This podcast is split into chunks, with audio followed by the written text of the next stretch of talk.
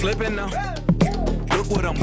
Recently, YouTube's autoplay brought me back to the official video of This is America by Childish Gambino, one of the many characters played by American actor and singer Donald Glover.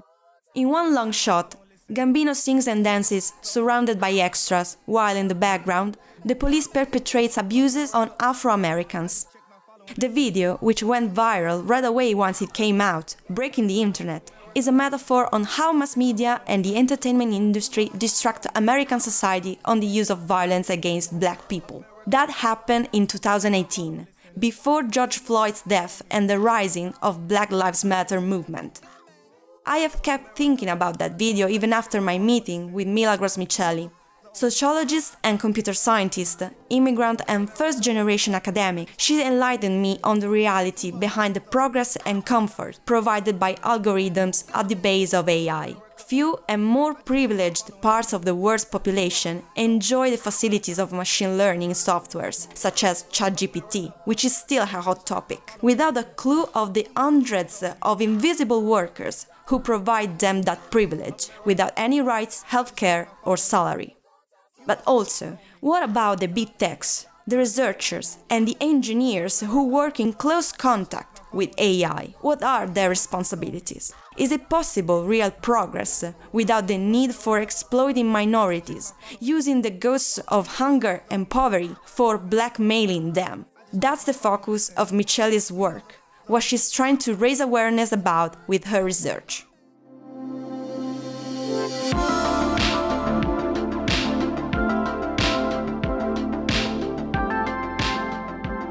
Questo è Nuovo Rinascimento, il primo podcast dedicato alla convergenza tra i saperi. In ogni puntata raccontiamo progetti che fanno incontrare arti e scienze per trasformare i luoghi e le comunità.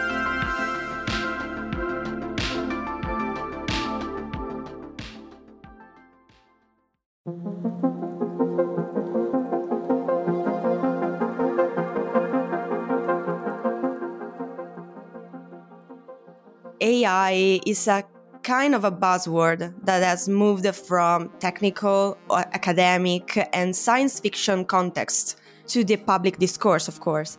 And part of your work, as you said, specifically addresses a domain related to AI, which is machine learning. So, what is machine learning and how is it used? So, machine learning is a subset of AI, of what we know of what we call artificial intelligence. So, it's a it's a it's a way of doing AI. And what it is, is basically algorithms that learn from a, from a vast amounts of data, and they learn to either classify or predict or to do both. So they learn from patterns in the data and learn to classify what's what, or they learn to predict what will happen, but in a very simple way. It is not that they can read the future. When we talk about prediction, we don't talk about machines learning to tell us uh, what will happen in 100 years, but they learn from patterns in the sense of imitating behavior. When we talk about computer vision, which is again a subset of uh, machine learning, we talk about algorithms that have been trained on a bunch of pictures, let's just put it simple like that, and they learn to classify, they learn to recognize objects uh, or different things uh, around the world. So they have been trained, let's say, on different pictures of uh, kinds of dogs, also drawings, like, for example, my son uh, drawing a dog and how it can look like. So they learn the basic patterns of what a dog could look like in the real world. So if you have a, uh, what is called a smart camera um, and you uh, point it at the street, when a dog passes by, hopefully that algorithm will be able to say, oh, that's a dog. I've learned, I've seen that before. I've seen those patterns before. That's a dog. That's classification. When we talk about predictions, we can talk about technologies that have to do uh, with language models. Like right now, we talk a lot about ChatGPT. Um, and what that does is recognize patterns in the way we humans uh, write or speak. So, for example, they can predict that if I say hello, comma, my, and then probably the next word would be name because that's a common formula that I say, hello, my name is Milagros. So you know they learn those simple patterns and they learn to use it and in different situations and in different contexts the term machine learning might give uh, the impression that everything is done automatically but there is indeed a lot of labor involved, as you said. Could you give us examples of where the labor happens in data work and what this labor looks like? Because, of course, majority of people is uh, unaware of that. Yeah, that's a, that's an excellent question. Um, so yes, machine learning or in general artificial intelligence gives the impression that we are in front of something that um, that is intelligent and that is automated. And when we talk about machine learning algorithms, we often get the the feeling that those algorithms have learned everything that is to be learned about the world, and now they can just be uh, independent agents that go through the world and and can recognize things that we humans cannot recognize can um, i don't know um, uh, again predict things that we are not able to see see things that we are not able to see but that is not true the truth is that as it is right now these algorithms machine learning systems um, and in general ai is not as smart as they want us to believe. And when i say they I, I, I mean big tech. So there is a lot of hype around it as you said it. There is a lot of hype um, in the imaginaries uh, of how we think of AI and what we believe that AI is able to do.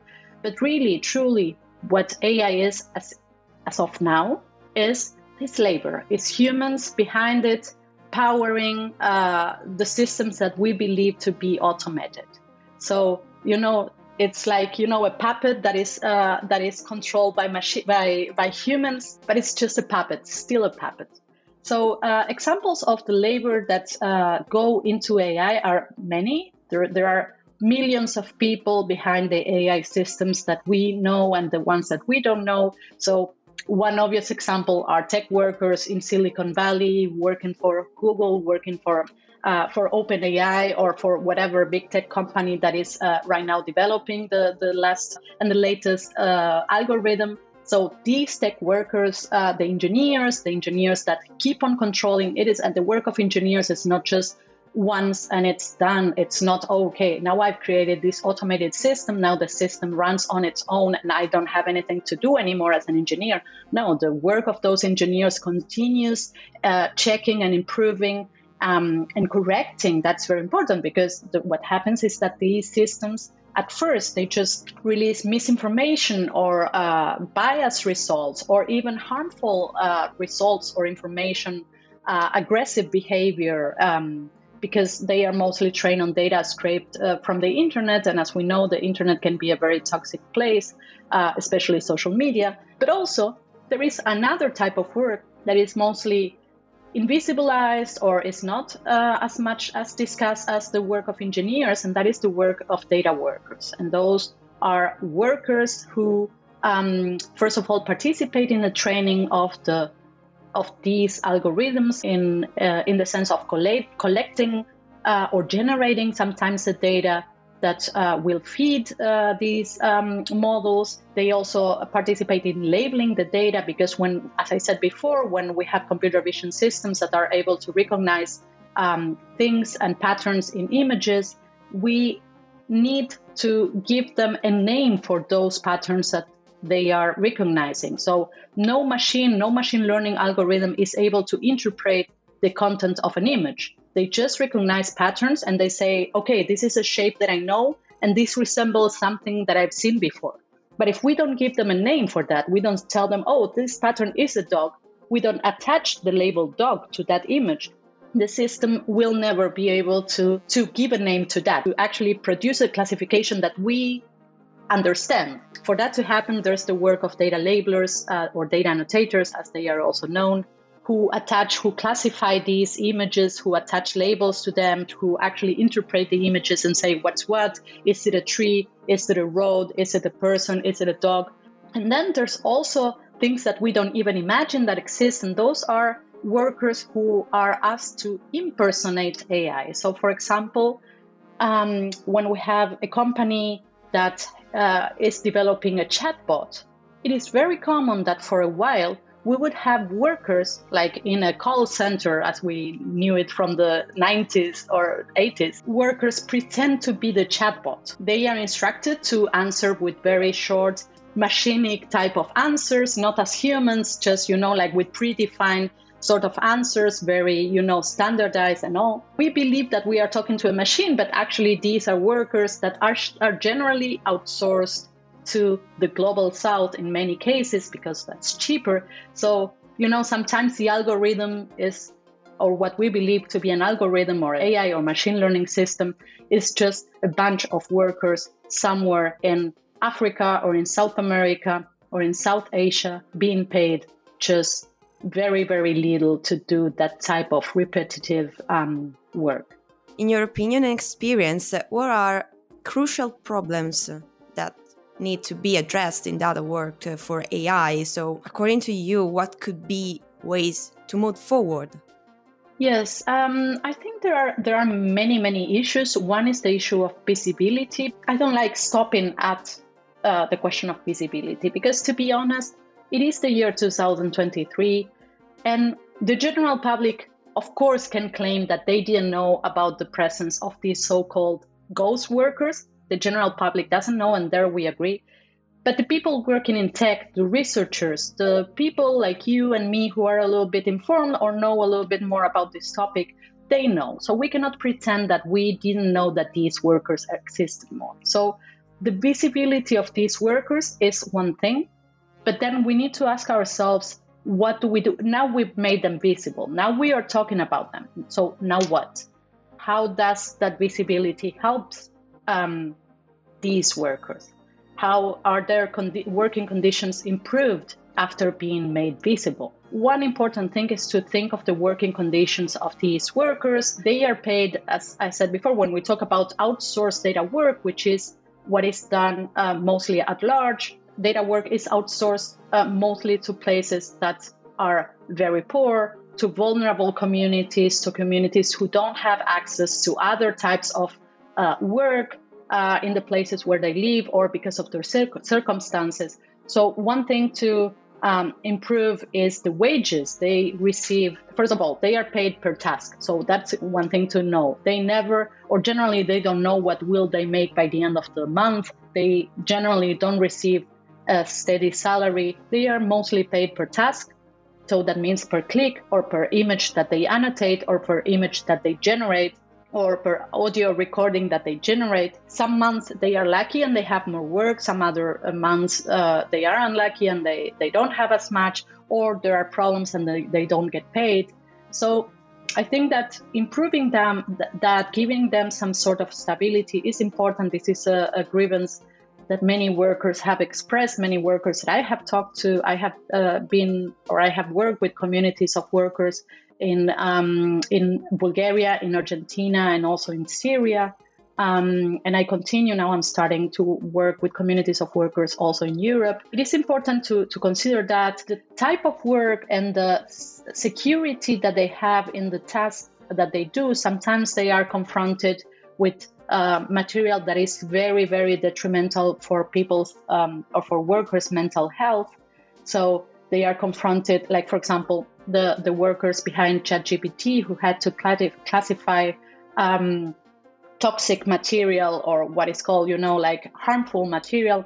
And they were for months confronted with images of child pornography, rape, even murder, torture, um, and everything that is not nice in this world and things that nobody should be should have to to do um, as part of their work. All that to be paid less than $2 an hour, all that without any uh, mental health support. They didn't have any counseling. And, uh, and we are talking about Kenyan workers or workers in Kenya. Um, and the problem is they don't, they didn't have another option. It is, um, and the same thing happens uh, in Argentina with the workers that I have worked with. It's like, okay, this work is bad, but it's, but you know, the alternatives are even worse the alternatives that I know from generations, you know, like these workers that they know from generations, um, that they have seen their mothers or their fathers uh, go through, you know, working as a a domestic worker, as a um, cleaner somewhere, being abused by the boss, not having any type of work security, or the or the father working in construction without any uh, security, uh, you know, uh, being um, hurting their bodies, being very young, uh, unable to to to continue working. So you know, for them, it's like, well, at least I get to sit at the desk. At least I, uh, unless I get to. Also, it's a matter of reputation. You know, they can say in their neighborhoods, "Well, I'm going to the office," and already going to the office, or saying that they have an office to go to. And that is good you know having a job is better than having no job or having a job where you sit at the desk is sometimes better than uh, having other types of work. But this is not um, but this is not sustainable. These these type of this type of work doesn't allow these workers to plan for the future. They don't uh, doesn't allow them to even plan for the present because sometimes or in most of the cases they don't know what they will make by the end of the month. It is not enough uh, for them to send their kids uh, to university or to rent a better apartment or come out of, of, of the, the slum uh, where they live. Sometimes in the case of one of the people that i work with in buenos aires it's uh, i think it is important to consider those things i like the fact that you use a participatory approach to data work so could you tell us more about it and how is it done in practice yeah, thank you. Thank you for that question. And also thanks for uh, reading and taking a look at my work. That's very uh, professional of you. And it's not very common with journalists. Um, so I'm really grateful for that. Um, so the participatory approach, this is work in progress. So I've been, uh, as I said before, I've been working with these communities and of workers, and I'm starting to work with other communities of workers. Um, and I've been doing that for four years now. But my goal from the beginning was I don't want to do what is called armchair research, which is sitting at my desk and pretending to know what these workers feel or do or uh, think, but to actually go there and be there with them, sometimes even sitting at the desk and doing the work, getting to know them, going to their houses, talking to them. Um, but then I realized that's that's also not enough. That's uh, Okay, yeah, that's um, the basics of um, of uh, anthropology, of uh, yeah, of you know just doing field work. But it's also problematic in the sense that I'm st- that it's still me translating uh, or interpreting what I think that they feel and what I think that should be said. It's still me talking for them. So uh, one thing that I um, that I want to to do now and that I've been trying for a couple of years now is to try to work with the workers. So to invite them to find, to create spaces where they get to do the research, where they get to talk to each other, because I believe that that's not only important in terms of producing better research, but also it is uh, a, a, form of activism in the sense of creating spaces where workers can talk to each other, demand better conditions together, that they can learn from each other's experience. Sometimes these workers don't know um, that there are other workers in a different continent that suffer uh, similar things as they do. So, um, also because the press is right now starting to talk about these workers, but one year ago it was not like that. It was very hard for these workers to kind of locate themselves in a bigger uh, picture. Again, my, my participatory approach is, is that of uh, trying to produce better research that is uh, driven by the workers, but also trying to create spaces uh, where workers um, get to know each other, get to talk to each other. And examples of that is, for example, um, one um, one project that we did two years ago, in which we thought, okay, how can we make uh, processes of data production more transparent, which is something that has been um, an idea that I didn't uh, come up with, has been uh, present in research and in public discourse for a number of years now, um, with documentation, how to make those data sets more transparent and so on. But we were still talking of transparency from um, the creators of the data set or the big tech companies, but nobody was talking to or with the workers. So nobody was thinking that these workers also need transparency, and maybe the kind of transparency that they need is not the same one that we as general public or, or we as researchers uh, need. It's not the same information that they need. So we engage with them uh, in trying to, to think through what transparency means to them and how can that be implemented in processes of data production. Um, and we ended up uh, designing interfaces for them to work because we realized, okay, well, transparency is a thing, but also the whole work process um, is difficult to them. And that's also related to the systems, the interfaces that are used to do this kind of work that sometimes are taught by people who don't even do the work, you know, like someone, some engineer sitting in Silicon Valley who has never um, labeled an image, annotated an image, sits there and thinks, okay, well, this is the kind of interface that probably should work. Uh, but nobody has asked the actual workers how what they prefer, what would be better to do their work in better conditions. So uh, that was one project. Another project is about them conducting interviews, interviewing each other in specific work workplaces, coming up with a list of demands.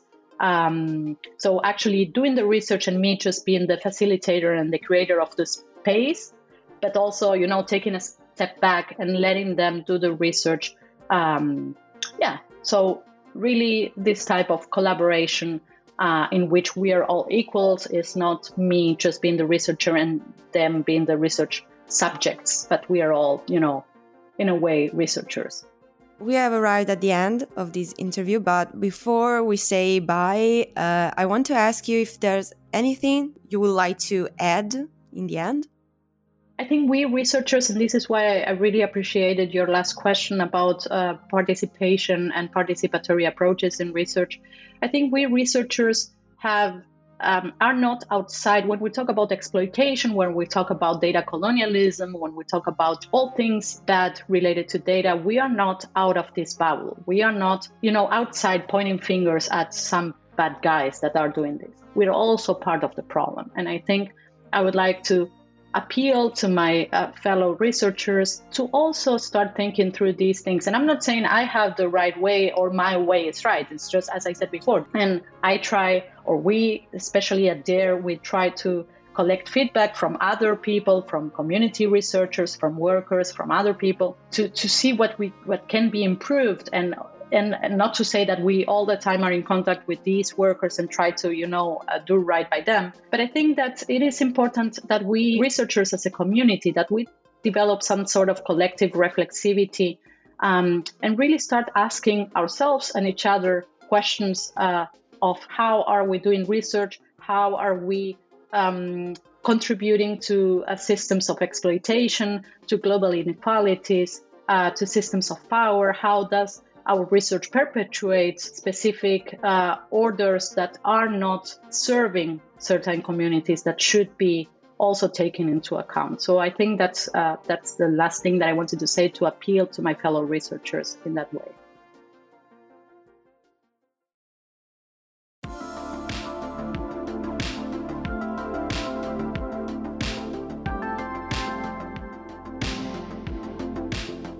Nuovo Rinascimento è una produzione sineglossa. Potete seguirci su Spotify e sui nostri canali social e non dimenticate di iscrivervi alla newsletter per non perdere le prossime uscite.